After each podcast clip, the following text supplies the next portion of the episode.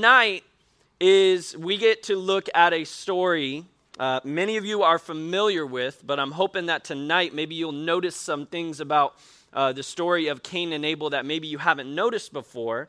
Um, and, and hopefully we just have a great time in God's Word. So, in this new fallen world, it's not a new world, it's the same world, but in a sense, it's not the same world, if you get what I'm saying. Right? There was it was in a state of perfection. God had created the world, everything was awesome, and then Adam and Eve sin, and the world is now fallen. So God creates Adam and Eve. I'm just recapping if you, you know, are new to our uh, studies and you haven't been here for every uh, Wednesday so far, just kind of recapping what we talked about. We talked about God creating uh, the heavens and the earth and all that was made. He creates Adam and Eve. Uh, he, he tells Adam and Eve that they can eat of all the trees of the garden except for one tree. What was that tree? The tree of the knowledge of good and evil. Good job. You guys have been paying attention. Right? He tells them not to eat of this tree. But then the serpent, which who is the serpent? Is it just some random snake? Is it just a random snake? No, the serpent was who? Was Satan himself. Yes. But the certain serpent, he comes and he tempts Eve, right? And Eve ultimately she gives into that temptation. She heeds the voice of the serpent she is deceived and she eats of the very tree that God said, Do not eat of this tree. And then she gives to Adam the fruit of that tree as well. And Adam does the same thing. He transgresses God. Eve was deceived into eating it. Adam knew better, and yet he still did so. We looked at that a couple weeks ago. And last week we looked about we looked at how God he he curses Adam and Eve and really all of mankind. You guys know a lot of, you know, the just the the problems and sad stuff we see in the world today that like quite frankly we can't really explain why these bad things exist. You know there is an actual explanation that we can point to and it's not a cop out. But what we can point to is the fact that we live in a fallen world. And living in a fallen world, bad things happen. Sin is a part of this world. And tonight, you guys, we're going to be looking at the story of Cain and Abel. You see, after Adam and Eve, uh, after they had sinned in the garden, uh, it's clear based on what we're going to look at in the story of Cain and Abel today that God's relationship with mankind you see, when, when Adam and Eve were in the garden, God walked with them in the garden, He talked with them in the garden. They had this super close and connected relationship with God. But today, in Genesis 4, we're going to see that now in their relationship is the concept of sacrifice, the concept of offering unto the Lord. Things are different now. Their relationship with God, mankind's relationship with God, is now different than it was before the fall. So if you guys will stand, we are going to read Genesis 4. And I know the temptation in reading more than a handful, we're going to read 15 verses, all right, which is like, oh my goodness, I've never read 15 of anything in my life. I know. I get it. But try your best to stay focused. And what helps me stay focused when I'm like reading, like it's it's not a you know a huge chunk of scripture, but it is, you know, gonna require you to pay attention. What I would encourage you to do is create visuals in your mind as we read this story. Think about what it might have looked like, what this situation, what this scenario might have been like. Just think about it in your mind as we read together. Are you guys there? Genesis chapter 4. Yeah? If you're there, say what? No, not what. So, sorry, I guess I, I kind of set you up for failure there. If you're there, say word. word. All right, that's like I was trying to get you to say word. All right, Genesis chapter 4, verse 1. Look down in your Bibles with me. Now Adam knew his wife, and she conceived and bore Cain, and said, I have acquired a man from the Lord. Then she bore again, this time his brother Abel. Now Abel was a keeper of sheep, but Cain was a tiller of the ground. And in the process of time, it came to pass that Cain brought an offering of the fruit of the ground to the Lord. Abel also brought of the firstborn of his flock and of their fat. And the Lord respected Abel and his offering, but he did not respect Cain and his offering. And Cain was very angry, and his countenance fell. So the Lord said to Cain, Why are you angry? And why has your countenance fallen? If you do well, will you not be accepted? And if you do not do well, sin lies at the door, and its desire is for you, but you should rule over it. Now Cain talked with Abel his brother, and it came to pass when they were in the field that Cain rose up against Abel his brother and killed him. Then the Lord said to Cain, Where is Abel your brother? He said, I do not know. Am I my brother's keeper? And he said, What have you done? The voice of your brother's blood cries out to me from the ground. So now you are cursed from the earth, which has opened, opened its mouth to receive your brother's blood from your hand. When you till the ground, it shall no longer yield its strength to you. A fugitive and a vagabond you shall be on the earth. And Cain said to the Lord, My punishment is greater than I can bear. Surely you have driven me out this day from the face of the ground. I shall be hidden from your face. I shall be a fugitive and a vagabond on the earth, and it will happen that anyone who finds me will kill me. And the Lord said to him, Therefore, whoever kills Cain, vengeance shall be taken on him sevenfold. And the Lord set a mark on Cain, lest anyone finding him should kill him. You guys can be seated. And as you are seated, let's pray together. Heavenly Father, Lord, it, it, it's wild to think that we are reading of events that happened so long ago and yet these events are for our learning this day. God, that as we look into your eternal word, which you have said, Lord, you have esteemed it higher than your own name. Lord, as we look into these things tonight, we ask that your Holy Spirit would do what only your Holy Spirit can do, and that is make your word make sense to us, make it applicable to us, and make it Lord, something that transforms our very lives this night. God, I pray for uh, any students who maybe they've felt some, some distance in their relationship with you recently, Lord, that tonight, Lord, that they would get right with you. Lord, that they would realize it's not you that's been distant, but rather them. And Lord, that you are waiting for them to come right back to you and your arms are open wide, ready to receive them. God, we give you this time. We ask that you would be so glorified in it. In Jesus' name we pray. Amen. So, if you guys are taking notes tonight, we'll have some slides up there for you tonight. And our first point, we're not going to have like this normal three point study like we normally do. I just, you know, felt like it wasn't necessarily what the text called for. So we'll have a handful of points actually. And the first point that we're going to look at is the two sons. The two sons, right? We are introduced in verses 1 through 2a. And remember, when there's a letter next to a verse, that tells you if it's the first part of the verse or if it's the second part or even third part sometimes. And so we know that this is referring to verse 1 and the first part of verse 2, we're introduced to the two sons. I'm going to read them again so you guys can uh, understand what I'm saying. It says, Now Adam knew his wife, and she conceived and bore Cain, and said, I have acquired a man from the Lord. Then she bore again, this time his brother Abel. So now in this fallen world, remember, we are post the fall now, meaning we the fall has happened and we are now on the other side of the fall. Adam gives, or excuse me, Eve gives birth uh, to Cain. Cain is the firstborn son. And remember, remember back to the curse that we looked at last week, you guys. Childbirth is now this painful and very difficult thing. And Eve gives birth to Cain.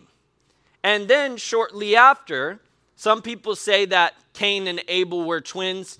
I don't you know, I, the Bible doesn't say that. I don't necessarily think that. But I do think that shortly after Cain was born, that Abel was then born as well. But let's look at let's look at Cain and his name.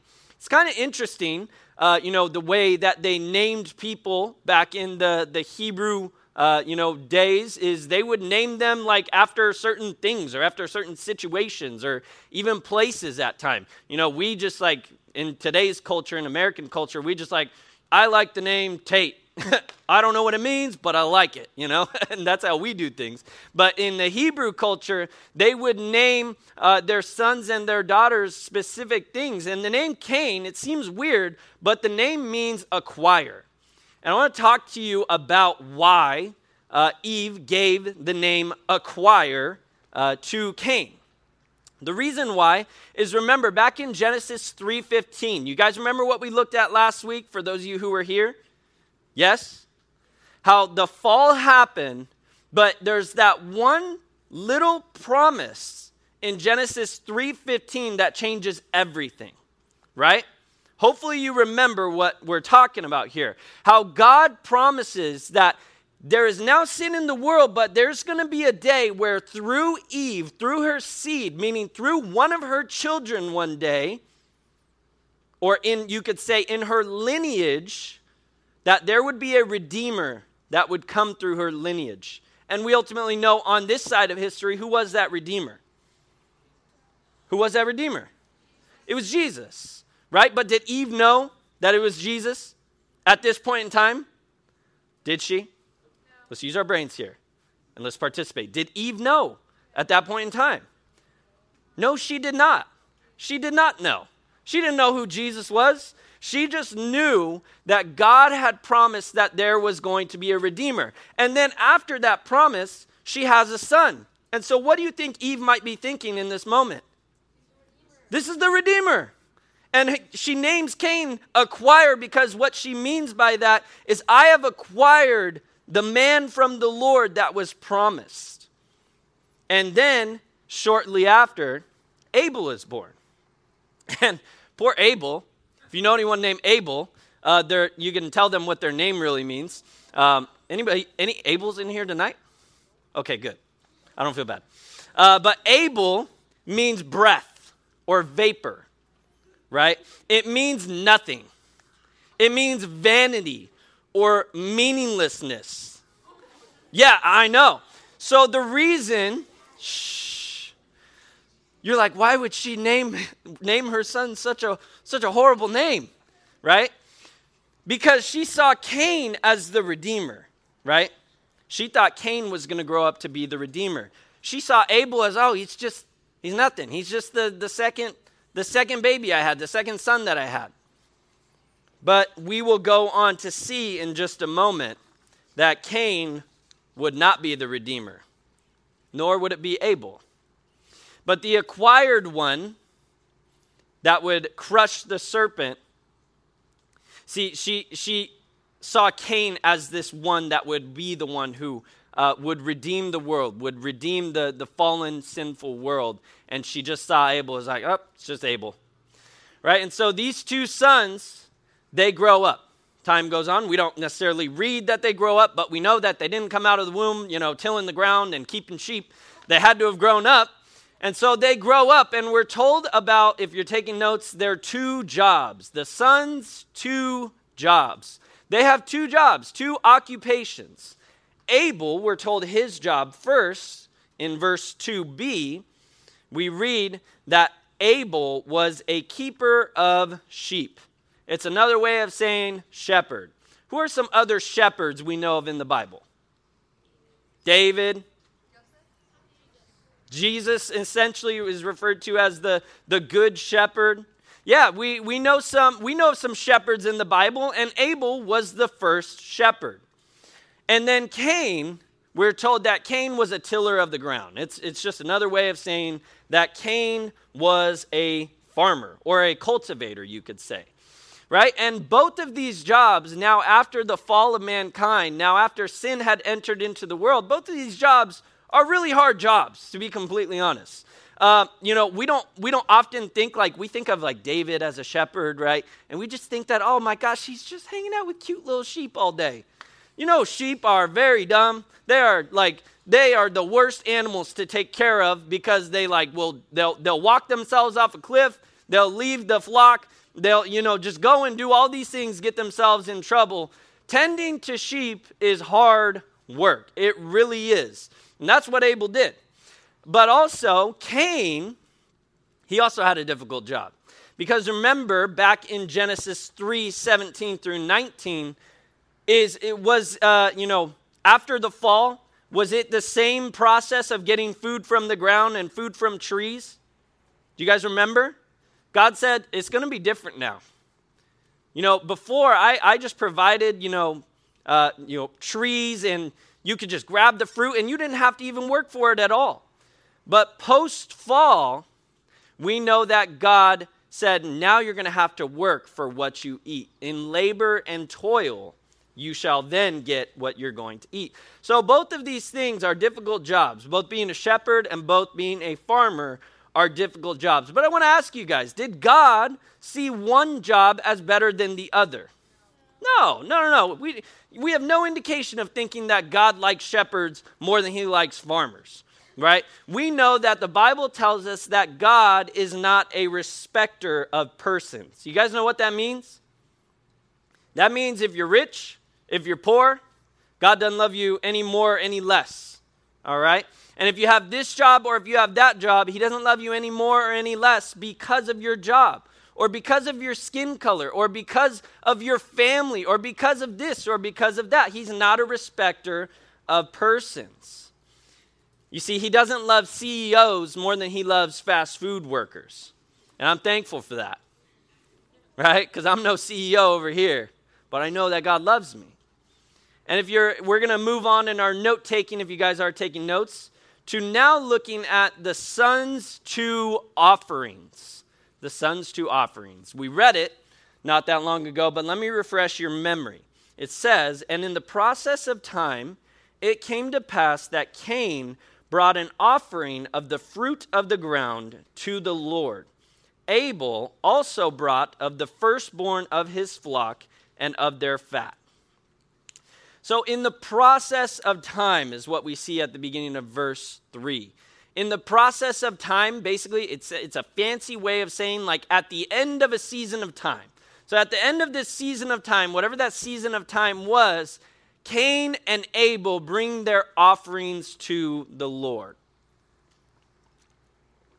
And it's very clear that these are two different offerings, right? We see that they are different in their substance, meaning that one is of fruit and one is of uh, a, a sheep, a, a lamb, the firstborn from Abel's flock. And Cain, he brings an offering of fruit, is what it says. The fruit of the ground. Abel, it says that he brings to the Lord the firstborn of his flock and of their fat. And at first glance, at face value, we see the difference between these two, right? You see that, oh, one's Cain brings fruit, he's a farmer, that makes sense. Abel, brings firstborn lamb. It, it, we can actually, you know, uh, some suggest that he brought multiple firstborn lambs to the Lord. Uh, and he brings them to the Lord as a sacrifice. We see the difference there. But what we don't see, or what we don't always notice, is the subtle descriptions of their offering. Right? What does it say about Cain's offering? It just says, an offering of fruit. But there's a little bit more description about Abel's offering. I want you guys to notice it. It doesn't just say that Abel brought a sheep, does it? Does it? No. It's not, this, it, it's not said in the same way about Cain's offering. It's, it just says Cain brought some fruit. That's basically what it means. But Abel brings the firstborn of his flock and of their fat. We can clearly see that there was more devotion in Abel's offering than there was Cain's. You guys seeing that? Are we taking note of that? Good. I want you to listen to how the New Living Translation, we don't read out of the New Living Translation here like as our main Bible, but it's it's you know good to refer to every now and then when you need to make more sense of a particular verse if it's not adding up. The New Living Translation says it, says it this way that Cain presented some of his crops as a gift to the Lord. Abel also brought a gift, the best portions of the firstborn lambs from his flock. A little bit easier to see the difference in the New Living Translation, right? You see the difference in devotion. You can jot that down in your note taking. Difference in devotion. They were unique offerings, not only in what they were, but in their devotion. Abel, he brought his very best to the Lord.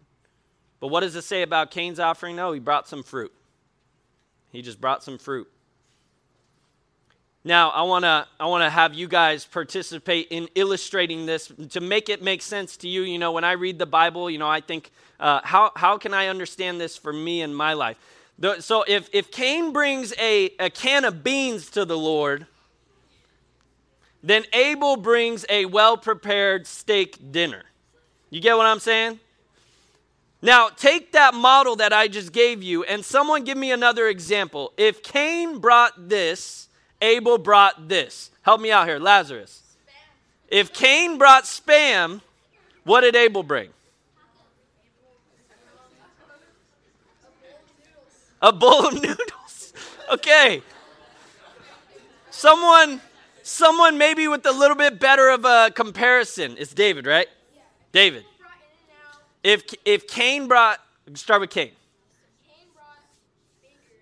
Cain brought bakers.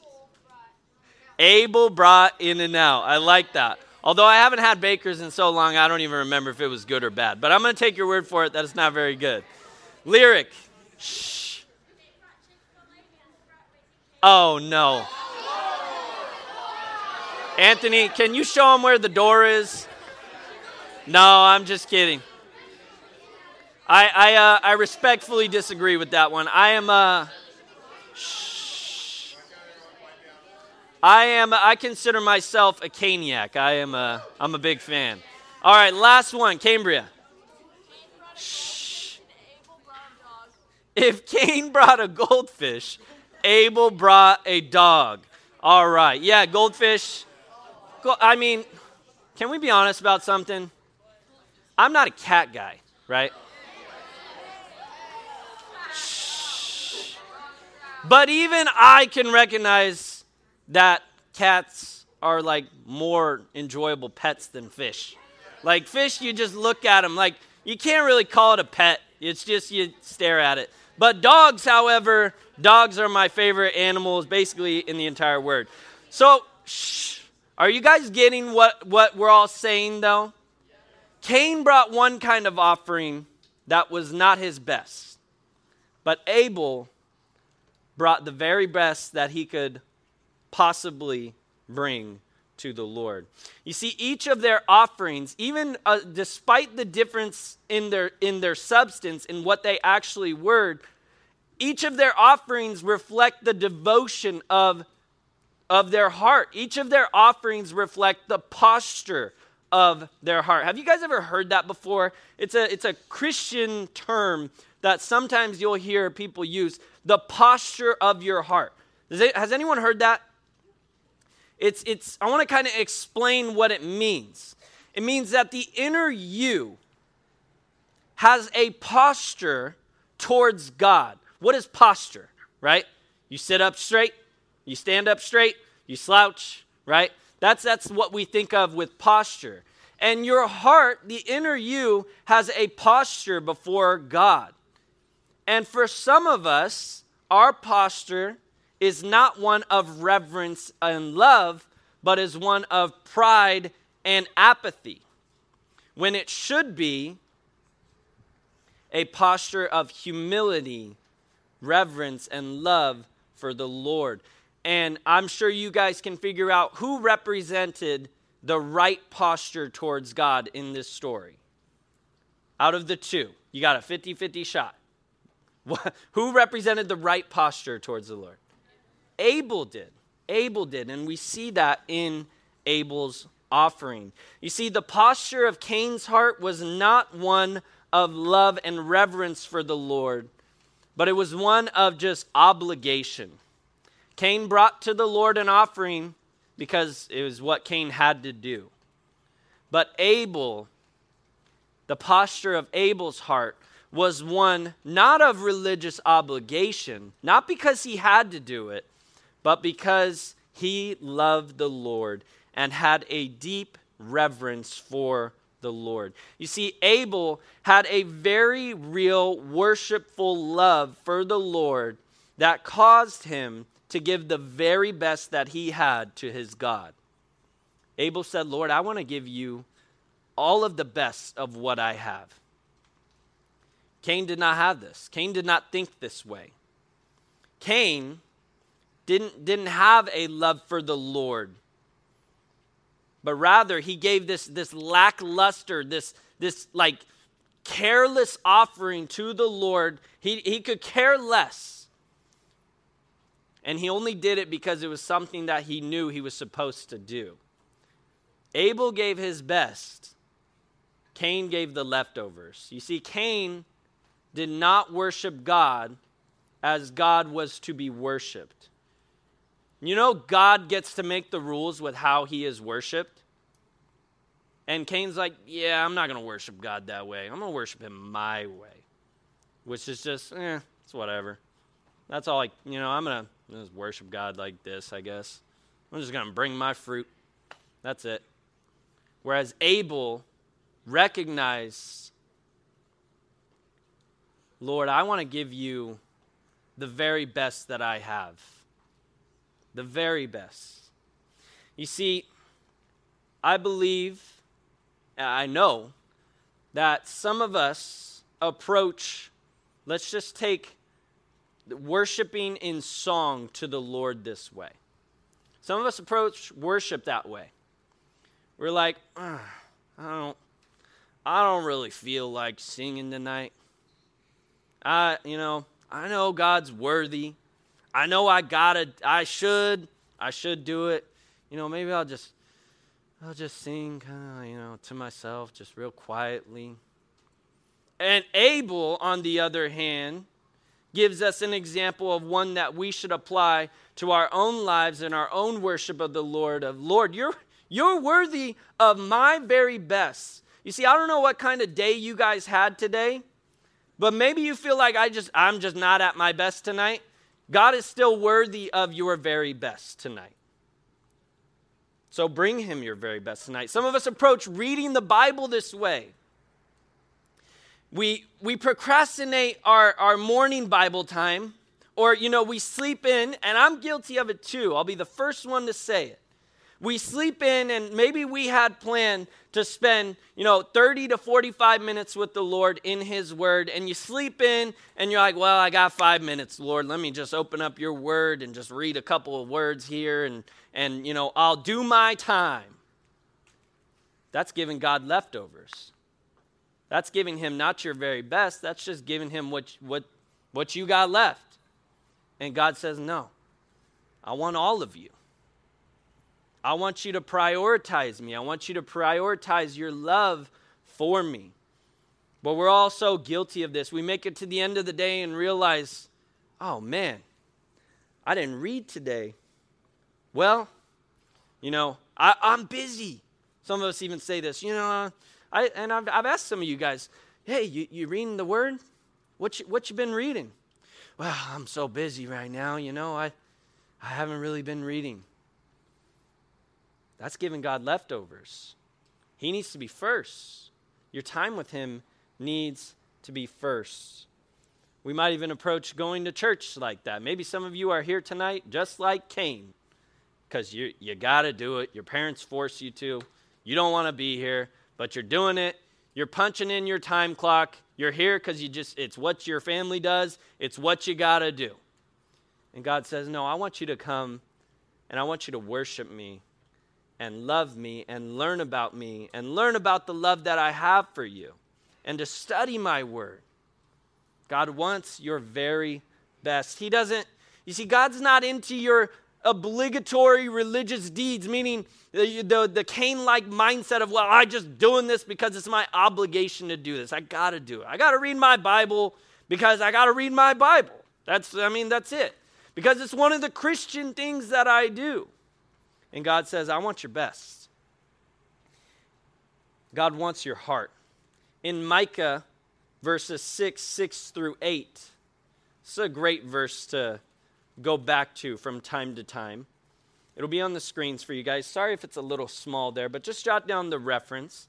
It says, With what shall I come before the Lord and bow myself before the high God? Shall I come before him with burnt offerings, with calves a year old?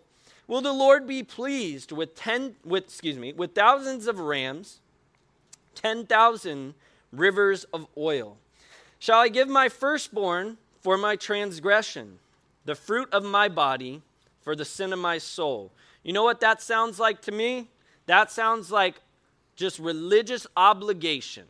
Just doing religion because it's what you're supposed to do. But I love where verse 8 tells us says, He, being God, has shown you, O man, what is good.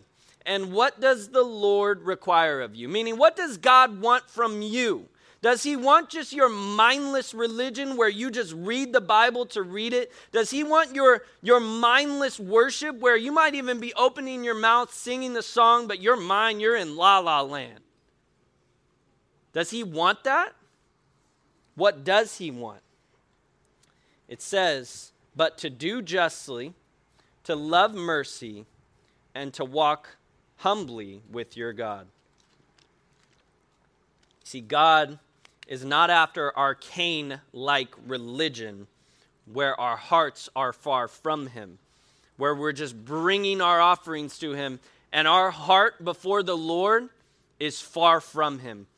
God says, No, I want your heart to be near to me, and I want you to be head over heels for me. I want to be first in your life. That's what God wants out of us. Romans 12, 1, you guys, this is a great verse and I would encourage you to even memorize it. It says, Paul says in Romans 12, I beseech you, therefore, brethren, by the mercies of God, that you present yourself, your bodies, excuse me, a living sacrifice, holy, acceptable to God, which is your reasonable service. This is awesome. What Paul is saying here, you guys, is that you want to know what the best kind of worship to the Lord is? It's your life.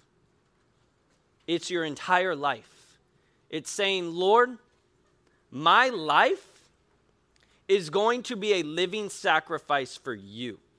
That's what Paul's saying here. He says, present your bodies, your life, as a living sacrifice to the Lord because it is your reasonable service. You know what that means? It means that when you consider all that God has done for you and the love that God has for you, the only proper response to that is to present your body as a living sacrifice to the Lord. And while God, he, he loves the songs that we sing to Him, He loves when we praise Him. What He wants more than that, you see, what we're capable of doing is we're capable and trust me, speaking from experience here, we're capable of showing up to church and worshiping the Lord, maybe even raising your hands, and yet your life is all about you. It's not about the Lord. You show up to church, you sing the songs, you play the part, but then when you leave this place, you're just living for you. And God says, I want your whole life I don't want just your, your time here at church. I want everything. God wants it all. He wants your best. And in verses 4b, the second part of verse 4b through verse 5, we see our next point, which is God's responses to their offerings. He has two different responses to each Cain and Abel. Two responses we read in the second half of verse 4 that God respected Abel and Abel's offering to him. the idea of God respecting Abel and Abel's offering was that he gladly accepted Abel's worship unto him. God was all about Abel's heart. He's like, Yes, Abel, how you're worshiping me is how I desire to be worshiped because Abel's heart was right before him. And we read in verse 5 that God did not respect Cain nor Cain's offering. And is, is this because God was in a, a bad mood and, you know, he's like, oh man, Abel, I just, I just, Cain, I just like Abel so much better than you? Is, is that why God doesn't accept Cain's offering? No. God doesn't have moods, right? God is the same yesterday, today, and forever. So, why does God not accept Cain's offering, but he does accept Abel's? Well, it's because Cain's offering was not an offering of true worship of the Lord. Remember what we just spent a good time looking at, you guys, that, that Abel's offering was a, a, an offering of a true worshipful heart, while Cain's was just obligation, just doing it because he has to. And the New Testament, I love when the Bible speaks of itself, when it gives you more insights into story, into stories, excuse me. The New Testament tells us a little bit more about this story of Cain and Abel, and that actually gives us insight as to why God respected Abel's offering and not Cain. It says, in Hebrews 11:4, look to the screens and jot down the reference in your notes. It says that by faith Abel offered to God a more excellent sacrifice than Cain, through which he obtained witness that he was righteous, God testifying of his gifts. And through it, he, being dead, still speaks. You see, Abel's offering was one of faith and righteousness in 1 John 3, verses 10 through 12. Also, look to the screens or jot down the reference for yourself. It says, In this, the children of God and the children of the devil are manifest. Whoever does not practice righteousness, meaning whoever does not do the right thing that God says to do, that's essentially what righteousness is, says, Whoever does not practice righteousness is not of God, nor is he who, do, who does not love his brother. For this is the message that you heard from the beginning that we should love one another, not as Cain, who was of the wicked one and murdered his brother. And why did he murder him? Because his works were evil and his brother's righteous. See, what we're told here is that Cain goes on to murder Abel because Cain was unrighteous. Cain was of the wicked one, and his works were evil. See, Abel knew the kind of offering that God was after. He knew what God wanted. He wanted God wanted the heart's best. And we should absolutely apply this lesson to our relationships with the Lord that God wants the best of us. If you're taking notes, write that down. God wants the best of me. And maybe even underneath that, just put 100%. That's what God wants of you. God doesn't want 99%, He wants the whole 100%. And so Cain, in response to God rejecting his offering, he gets, he gets real upset. He gets down in the dumps. We read that he becomes very angry and his very countenance fell.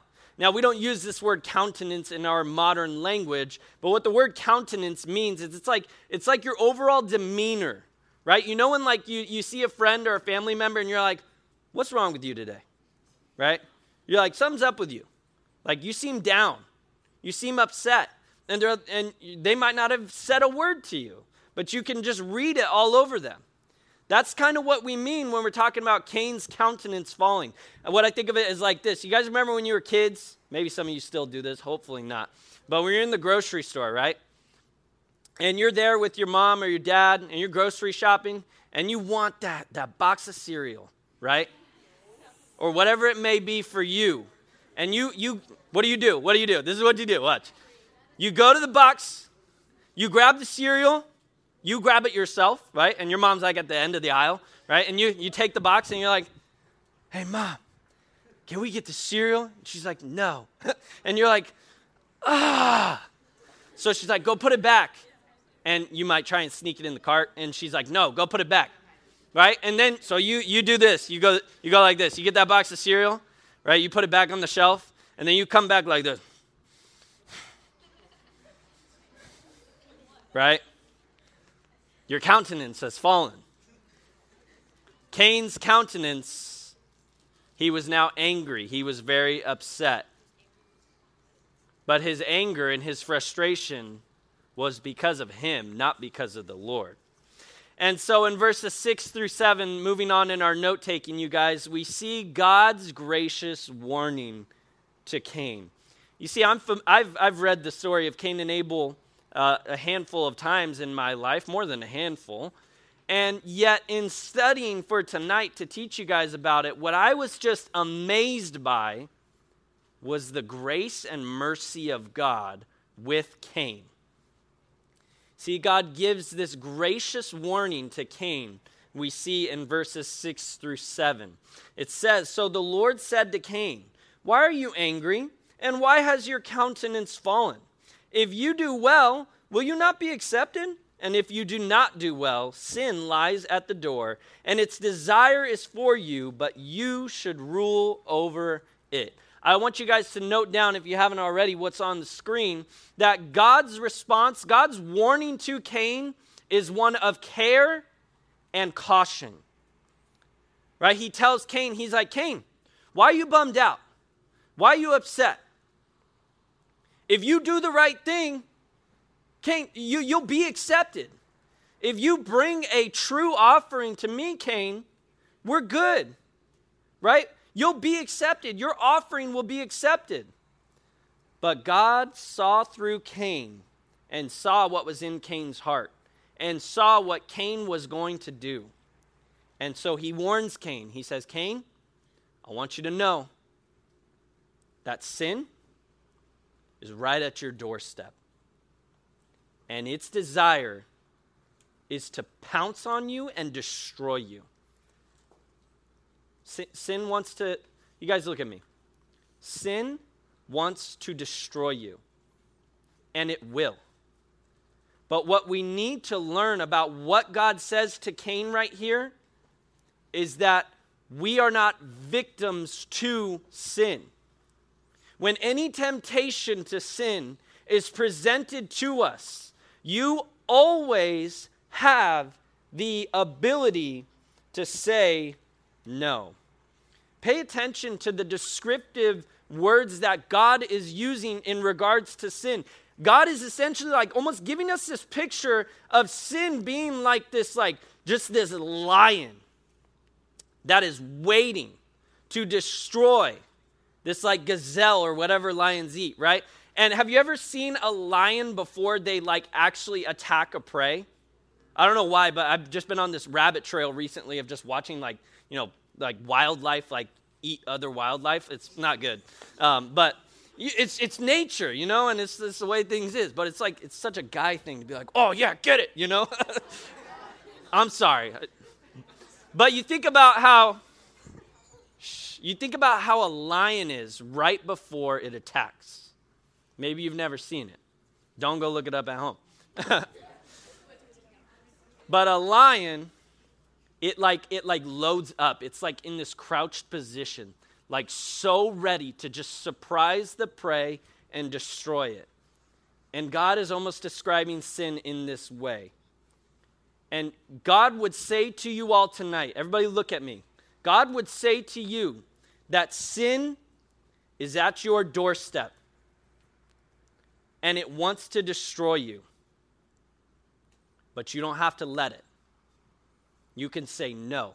You can rule over sin. No one in this room, no one in this world is ever a victim to their sin. When you sin, when I sin, when any of us sin, we are sinning because we chose to do it. Right? We're never a victim of, like, oh, I, I didn't have a choice. That is the opposite of what the Bible says. In 1 Corinthians 10:13, jot down the reference. It says, "No temptation has overtaken you except such as is common to man. But God is faithful, who will not allow you to be tempted beyond what you are able, but with the temptation will also make the way of escape, that you may be able to bear it. We all deal with temptation. Nobody is exempt from that. You have the temptations in your life that the enemy uses to try and get you to sin. I have the temptations in my life that the enemy uses to try to get me to sin. But what we need to realize is every time that we are experiencing temptation, the Bible says is there's always a way out. There's always a way out. You're never like in this like room trapped where you can't get out of the scenario that you're in. God says there's always a way of escape. If you guys remember, probably only eighth graders were around, uh, but when we looked at temptation in James, I told you guys that the way I remember this verse and remember the concept of what this verse is talking about is I remember in Finding Nemo, believe it or not. When in the original Finding Nemo, the sharks are attacking, uh, you know, uh, Nemo and, uh, uh, oh, not Nemo, uh, Marlin and Dory. They're, they're in the ship and they're looking for a way out, right? And Dory, she sees the this this door like or whatever, and it she's like, huh, escape, right? And it is she's reading something that says escape, but she says it as escape. And he's like, oh, it's escape. That's how we get out. And it's like God, every time that you are tempted, He always provides to you the way of escape. He always provides to you the escape. And so I I like I'm not I'm not even joking. To this day, it's what helps me remember the truth of this verse. That with every time I'm tempted, whenever sin is at my doorstep wanting to devour me, God always gives me a way of escape. But as we know, Cain, he does not take the way of escape. If you're taking notes, the next thing we see in verse 8 is how Cain murders Abel. Instead of shh, instead of heeding God's warning, instead of listening to what the Lord warned him about, Cain lets sin rule over him and destroy him. And he talks to Abel. He's like, Abel, let's go out to the field today. And Abel's, you know, Abel's innocent. Abel's righteous. And okay, brother. And so they go out to the field, and it's there where Cain kills Abel. You see, what I want you guys to understand is we can easily read what Cain did to Abel and be like, oh, that's so horrible. But we, we can't forget what Jesus says about hating, right? We can't forget that Jesus says that if you hate one another, if you hate your brother, if you hate your family member, if you hate this person or that person in your heart, what have you done, Jesus says? You've murdered them in your heart. You've done the same thing that Cain did to Abel, you've just done it internally, and God sees it. In 1 John 2 9 through 11, it says, just uh, look at verse 10. It says that he who loves his brother abides in the light, and there is no cause for stumbling in him. But he who hates his brother is in darkness and walks in darkness and does not know where he is going because the darkness has blinded his eyes. And in 1 John 3:15, just a couple uh, pages over, maybe even just one page over in 1 John, it says that whoever hates his brother is a murderer. And you know that no murderer has eternal life abiding in him. You see, if you're if you're a child of God, if you're a believer, then you are not to hate. Because in hating, in hating this person and hating that person, you are committing murder in your heart. And that's a big deal. But moving on in verses 9 through 15, we're not going to read them all again for the sake of time. But we see in our note taking, you can jot down God's conversation with Cain. So now Cain has done the deed. He's killed his brother. And now God calls out to Cain. And I, I, I'm just blown away at the mercy of God. Like God calls out to Cain and says, Cain, Where's, where's Abel? Where's your brother? Abel's dead. And yet, God calls out to Cain. Now, why would God call out to Cain if God already knew what Abel had done? Because God is giving Abel, um, excuse me, God is giving Cain an opportunity to confess. He's giving, he's giving Abel an opportunity to get right, to come clean. Well, what does Cain say? Instead of coming clean, he says, he gets all sassy with the Lord. He says, I don't know. Am I my brother's keeper? Am I responsible for watching after my brother? This is, this is what Cain does. God's, God, in his mercy, says, Cain, where's Abel? And Abel, or Cain goes, I don't know, Lord. Why would I know? And then God turns to Cain and says, Cain, what have you done? And he goes on to tell Cain that he knows that he killed Abel. And the Lord, he goes on to curse Cain. He tells him that when he goes to farm the land, this is the result of Cain's actions.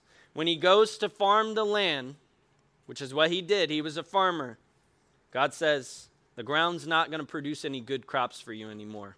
You're going to struggle no matter how hard you work. See, in addition to the ground no longer yielding good crops for him, God tells Cain that from that moment on, he's going to be like a criminal on the run. He's never going to be able to settle down into a home. He's always going to be wandering. And instead of repenting in this moment, you know, Cain has an opportunity to, to at least like say, Sorry, Lord, I did the wrong thing, in response to God telling him, This is how you will be cursed. But what does Cain do? He says, My punishment is too much to bear. He points the finger at God and says, Lord, you are being too harsh with me. Cain, he wasn't sorry at all for what he had done.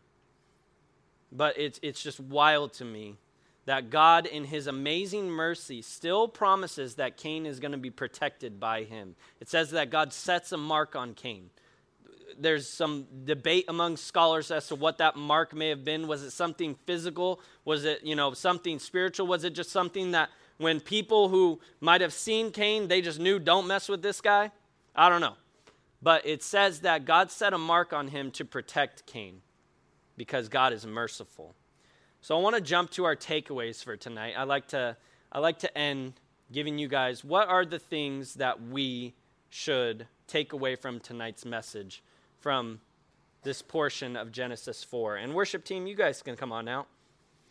You see, God isn't after a Cain like worship, a Cain like sense of worship where your heart is far from the Lord and you're just singing the songs. He doesn't want that. He wants your heart to be right with Him. God, He doesn't want our leftovers. We talked about that earlier. He wants our very best. And the ultimate form of giving God our very best, like we're going to have an opportunity to sing songs, and that's great. We're going to sing praises unto the Lord. He is going to hear us as we sing tonight. But the ultimate form of worshiping the Lord is to give your entire life to Him. Every part of who you are.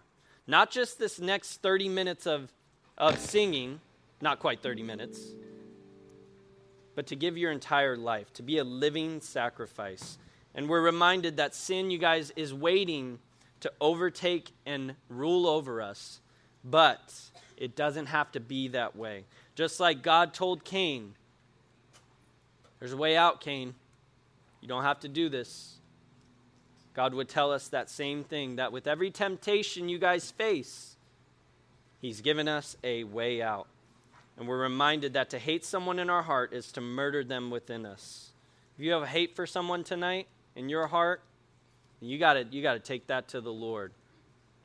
You got to take that to the Lord. It's eating you up inside. And God's plan of redemption, we didn't look at it, but we would, you know, the story goes on. I'll tell you that, you know, we can we can assume that the the promised redeemer would have come from the lineage of Abel but because Abel was murdered, God raised up another son named Seth, through whom ultimately Jesus would be in that lineage of Seth. And so let's pray and then we will worship the Lord. God, we recognize, Lord, that no one, no one in here would say that they want to be like Cain. That would be crazy. But God, I think that we are all too often like Cain in the way that we worship and live for you.